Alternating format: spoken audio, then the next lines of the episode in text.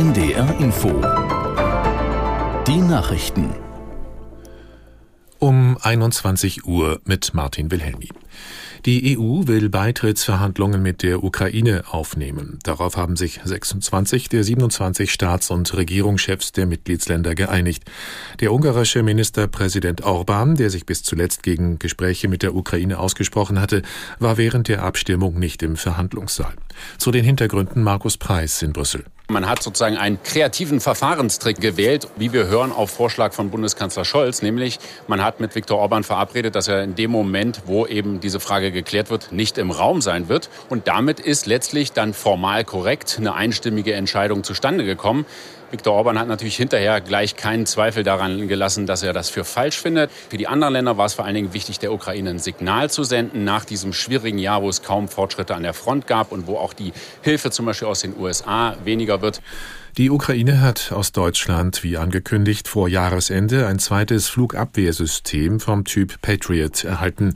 Raketen dafür seien mitgeliefert worden, teilte die Bundesregierung in ihrer Auflistung der Rüstungshilfen für das Land mit. Demnach erhielt die Ukraine auch weitere neun Ketten Mehrzweckfahrzeuge, mehr als 7000 Artilleriegeschosse sowie mehrere ferngesteuerte Minenräumgeräte und Tankfahrzeuge. Die Polizei hat in Berlin und in Rotterdam mehrere mutmaßliche Mitglieder der radikal-islamischen Hamas festgenommen.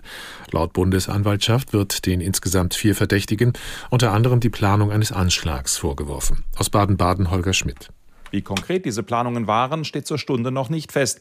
Drei der vier Festnahmen erfolgten in Berlin, unter anderem durch die GSG 9 der Bundespolizei. Ein Mann wurde im Auftrag des Generalbundesanwalts in den Niederlanden festgenommen und soll nun nach Deutschland überstellt werden. Alle vier Männer werden nach Karlsruhe gebracht und dem Ermittlungsrichter am Bundesgerichtshof vorgeführt, der über den Vollzug der Untersuchungshaft entscheidet. Für Aufregung in Sicherheitskreisen sorgte am Nachmittag eine vorzeitige Meldung von Bundesjustizminister Marco Buschmann. Seine Pressestelle verbreitete ein Statement zu den Festnahmen bereits zu einem Zeitpunkt, als die GSG 9 noch nicht alle Beschuldigte überwältigt hatte und der Polizeieinsatz somit noch nicht abgeschlossen war.